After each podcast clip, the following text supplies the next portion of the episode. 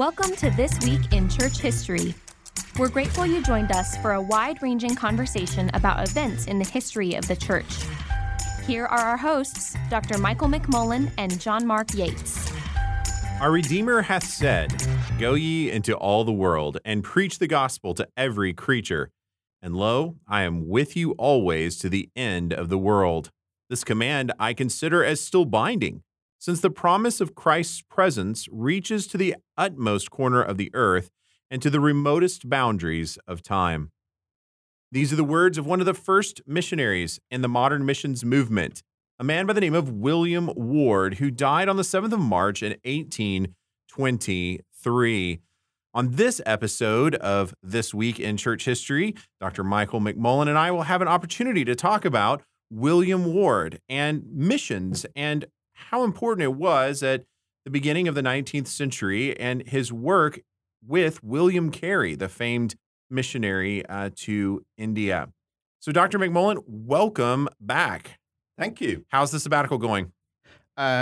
It's going well. It didn't begin well. I was ill for a number of weeks. That's always a great way to begin a sabbatical. Definitely. But I've recovered, and I've submitted one of the projects for which I was on sabbatical. So my book on Wilberforce is with the publisher now. Excellent. Do we have a timeline when we might be able to expect that? Yes, you can contribute to my retirement fund beginning officially on September 10th of this year. Though, of course, you can pre-order on Amazon. Just ignore the wrong cover and title that they have there. Oh, no. But that hopefully people at Amazon will correct what is amiss. Yeah, somewhere those robots will go in there and fix that. Right. Yeah, people, supposedly. Amazon, what? It's all robots. Yeah, they get in the way. It's all about the robots. Well, you, in your work on Wilberforce, if we know anything about Wilberforce, he is very much ingrained in the city of Hull. And Hull connects to our person we're going to talk about today, William Ward. What's so significant about the town of Hull? The road out. Is the most significant thing, really. But it is famous or remembered for being the birthplace of Wilberforce. And we may have said before that it was also the place where Hudson Taylor kind of did his preparatory work for going to China, being sent to the most difficult place in Britain. It recently won the award for being the most deprived city in Britain too, and then only recently it was European City of Culture. So I'm not sure how that kind of went together, but it's economically depressed, let's say, but with a great heritage, at least through Wilberforce and others. Well, and Ward came from Hull as well. Well, Ward was from Derby. But he would move to Hull, and he would be trained and kind of hone his business as a printer there, which God was clearly preparing him for the mission field to use that along with Carey and others. So let's stop and take just a moment. Here's a young man. He grows up in Derby, and he's a apprenticed to a printer and a bookseller. We're not used to thinking about apprenticeships in our own educational structures in the West much anymore. What would an apprenticeship have looked like for a young William Ward? It was very much like being an indentured servant, and you would have all the menial tasks for 5-7 years, depending on the employer. But it was very much like serfdom or, the service that you were doing. And it certainly wasn't a way that you would get rich or anything like this. So it really was the way into having a trade for life, though. Now, one of the individuals who we'll talk about here in just a second, William Carey, is also someone who is trained through an apprenticeship, but as a cobbler, as a shoemaker. And so we have these individuals. It's so very common in Britain at this time that if you were not a family of means, that you were apprenticed into a trade that hopefully would be something that would get you through your entire life as a means of sustaining your family. And so Ward is trained as a printer and as a bookbinder, and even with the skill of book selling. It would have been awesome to have seen some of the books that went through his hands in his own day. But as a young man, he heard the preaching of the gospel and decided that he was a Baptist, and was baptized in Hull on the 26th of August in 1796.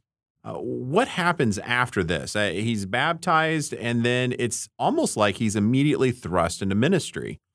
Yeah, he immediately senses the call of God on his life to share the gospel. It's an evangelical conversion. It's a conversion to share Christ, the good news of what he's done for him. And he begins to travel to local hamlets around Hull, of which there were many, and he will walk to these places when he can't get a horse. On one occasion, he walked 17 miles just to go and preach. And he couldn't get a horse that time, and a thunderstorm, of course, begins as he's walking, so he trudges the completion of that to the house and stands on a stool and then preaches about Christ, and then will have the 17 miles to walk back. These are people who are a great challenge in many ways to Christians today, what they were willing to do for the sake of the gospel. And so even while he's preaching in all of these venues around in these villages, he's still practicing his trade. He's not given up printing. He's not given up any of that. In fact, he actually becomes one of the publishers of a paper, right? The Hull Advertiser. Yeah, he works there as the editor. He does a great job. He's liked by the owner. He says he really likes Hull, which is amazing to me as somebody from there. He loves to go out into the countryside to look at the river Humber. He will look at the beauty of things around. And when it finally kind of emerges that he will be leaving Hull, he's actually very sad at the thought of doing that, of going off to study for the ministry. And when he goes to study, he goes and he works with John Fawcett. Fawcett is a name that, if you study Baptist history, comes up quite a bit. When we think of Fawcett and kind of the training that Ward would have received, what would that have looked like? Yeah, Fawcett had a small academy. He would take only about 2 to 3 students a year. And it would have to be financed, and Ward certainly wasn't able to finance it himself, but a benefactor offers to that his gifts are recognized, and so a man offers to pay that, and that happens. But Baptists are not allowed to go to university because they can't swear the oath of allegiance, and so they're prohibited from that by law. And so the only education that is accessible to you as a free churchman would be in these academies, such as here and at Bristol. And Fawcett's was one of the well-known, and it would have been pretty deep and demanding, not just theology, but classics as well. And in that, it gave a well-rounded education that would give him a foundation for what eventually would become fairly significant work. Yeah, these people, people like Ward and Carey, who never had any kind of education like this, If you don't have something like what Fawcett offers, then you have no basic education at all, really. Certainly nothing to do with theology or history or anything else that might be of value. So as he's going through, he's working with Fawcett, he's learning more, he's deepening, and along the way, he becomes increasingly convinced that God was calling him to be a missionary. We may not see that as that unusual if we have a seminary student here at Midwestern Baptist Theological Seminary come to us and say, you know what, I think God's calling me to be a missionary. I mean, we talk about missions all the time, and God's call for us to go to the ends of the earth. But this was rather unusual for this day and time. What was happening amongst British Baptists that created an awakening in the mission cause here at this time at the close of the 1700s? Yeah, British Baptists had suffered from no desire to share the gospel. The general Baptists had lost their kind of grip on any vital evangelical theology and drifted into Unitarianism and other kind of heresies. The particular Baptists had drifted off into hyper-Calvinism, where, you know, God will save the elect, but you don't have to be involved. In fact, you really shouldn't be involved because you might offer things that God himself is not offering, salvation to certain people. So you cannot say the gospel or salvation is for everyone because it's only for the elect, and God will do the saving, and you're to stand aside. And so basically it's a clever trick to stop evangelism. And Andrew Fuller, particularly reading the works of Jonathan Edwards and others, comes to the conclusion that Christ invites everybody to a gospel feast. And you too, like him, are to go out and welcome whoever will come to that same feast. And so because Fuller and others break this stranglehold of hyper-Calvinism, suddenly missionaries are called of God and respond to that call and go. And during this same time period, we have William Carey, who is the name that we frequently associate with what we might call the rise of the modern missions movement. Carey was the first really to go from Britain as a Baptist to go to India to begin to share the gospel with anyone really he came in contact with. It was the foundation of the British Mission Society. It's hard for us, and as I talk with students, it's hard for us to even imagine how incredibly interested individuals were about even the work of Carey. He was frequently featured in the Times of London. He was highlighted so frequently in his work throughout different seasons as he would write letters back to Britain talking about what God was doing there in his work. He almost became a superstar, if we were to use that phrase. But he had made an appeal that he needed someone to come and print, because one of the foundations for missions work was production of a Bible in the language of the people so that they could hear the gospel in their own language. And this is something that Carey had already been working on, and he needed someone to come and print.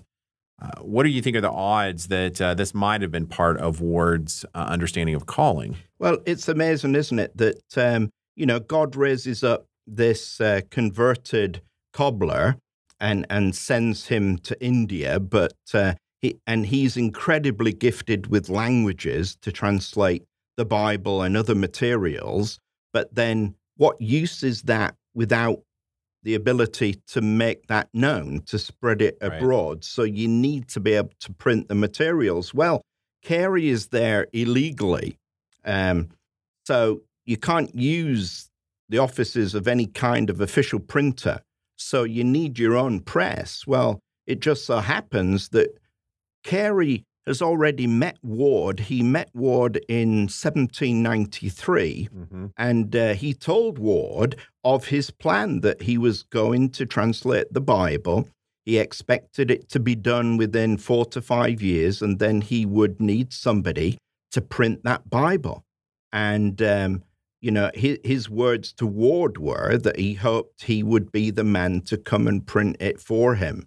And, of course, this was several years before Ward was even called to go on the mission field. What an incredible way for Carey to even plant the seeds in the heart of a young man who's preparing for ministry. Yeah, he put his hand on his shoulder, and, you know, the quote is, he said, "I hope by God's blessing to have the Bible translated and ready for press in 4 or 5 years. You must come and print it for me." He volunteers to be a missionary. He volunteers with the Baptist Missionary Society. Let's go. Let's do this work. He's joined with another missionary by the name of John Marshman, and with Marshman, Ward, and Carey, these three formed what became known as the Serampore Trio. Those three who worked together to advance the gospel within that region of the world. Now, when he got to India, he's sailing with, when Ward and Marshman are sailing to meet Carey, there's a governmental destabilization, and he's not able to actually go to the town of Calcutta where Carey was working. So instead, they go to the next kind of city where they could function and work, which was Serampore, and Carey actually joins them there. That's the Serampore Trio component.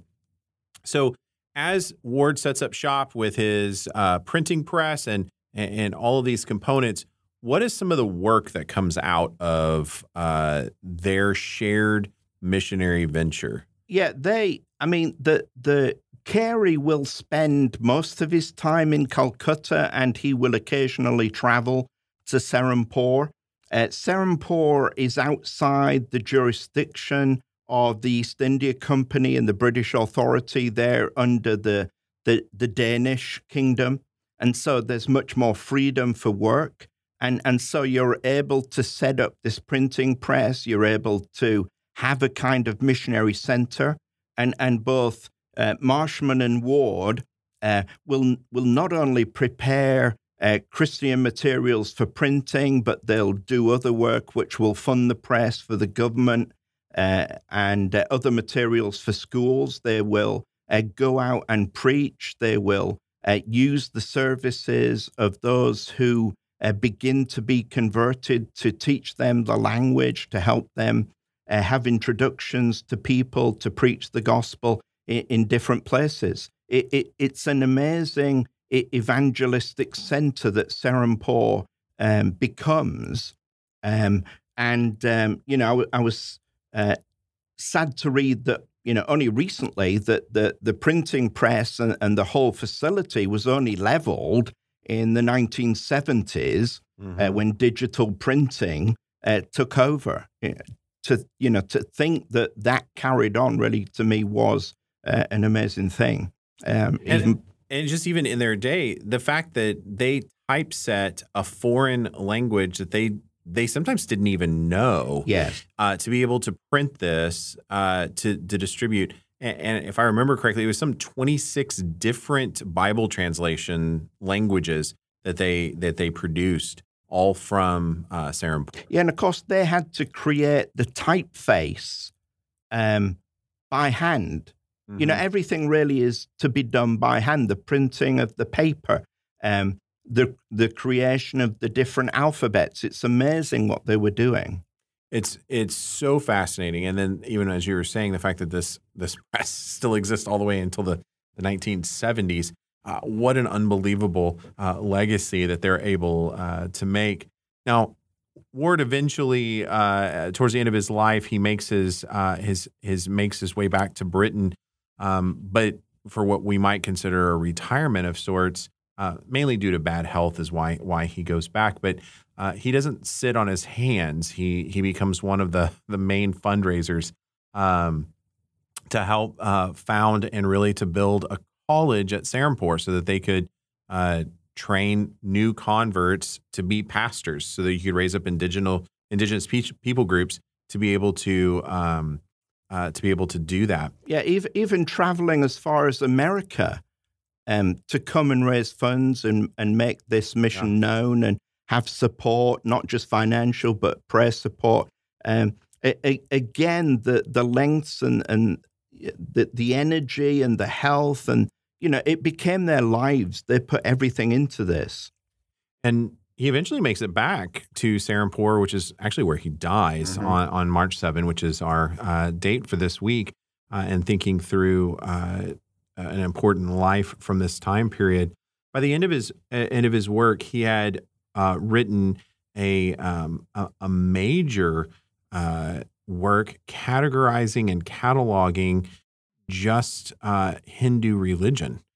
It wasn't necessarily a gospel kind of thing. It was just the work of someone who had studied and lived and worked to try to help other people understand what was happening in the country. And then, of course, his own autobiography, which you can actually read online for yourself if you want to do that. Are there other things that you would recommend if somebody was interested in just missions at this kind of early phase and how said that some of our listeners should be reading about this?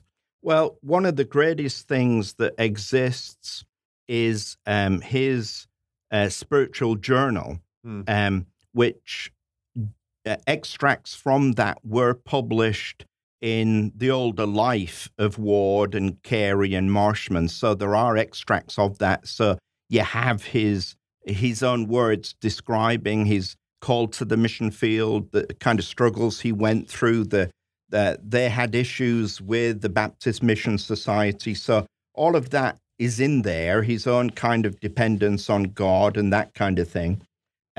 You know, he writes these words when he felt the call to go. He said, "Conscience commands me to go, to enter a new line of life, to combat difficulties and prejudices, to be the subject of the cavils of the bigot and the frowns of the dissipated, to incur the displeasures of the mermaids of professors, half sinners, half saints, to live perhaps on a few pounds a year, to warn men night and day with tears, to tremble lest I might be a castaway and that the blood of the damned soul should be required at my hands. Who is sufficient for these things?" He realized that he really wasn't sufficient for what God was calling him to, but God was. He when he went back to Serampore, he only lasted 16 months, and then he died of cholera. Again, it's an incredible challenge to us, I think, in the comfortableness of Christianity today, to learn from these kind of giants who went before. And it's to that I think we'll bring our time to a close, but to encourage perhaps our listeners to pray about how God might call them or use them, even if they're not necessarily trained in seminary or other aspects like that. God may be calling you to go, to be a missionary, just like he did with Ward. Listen to these words from the close of Ward's autobiography. And we'll close with this. "Seeing then that infinite wisdom and love thus guides all things, what remains but that we all, who have seen so many of the servants of God around us removed in this past year, adore in humble silence, take new courage, and go forward in the work of Him who will cause His church to increase, till, like the stone cut out of the mountain without hands, it shall have filled the whole earth." Thank you, listeners, for joining us for This Week in Church History. We will see you next week.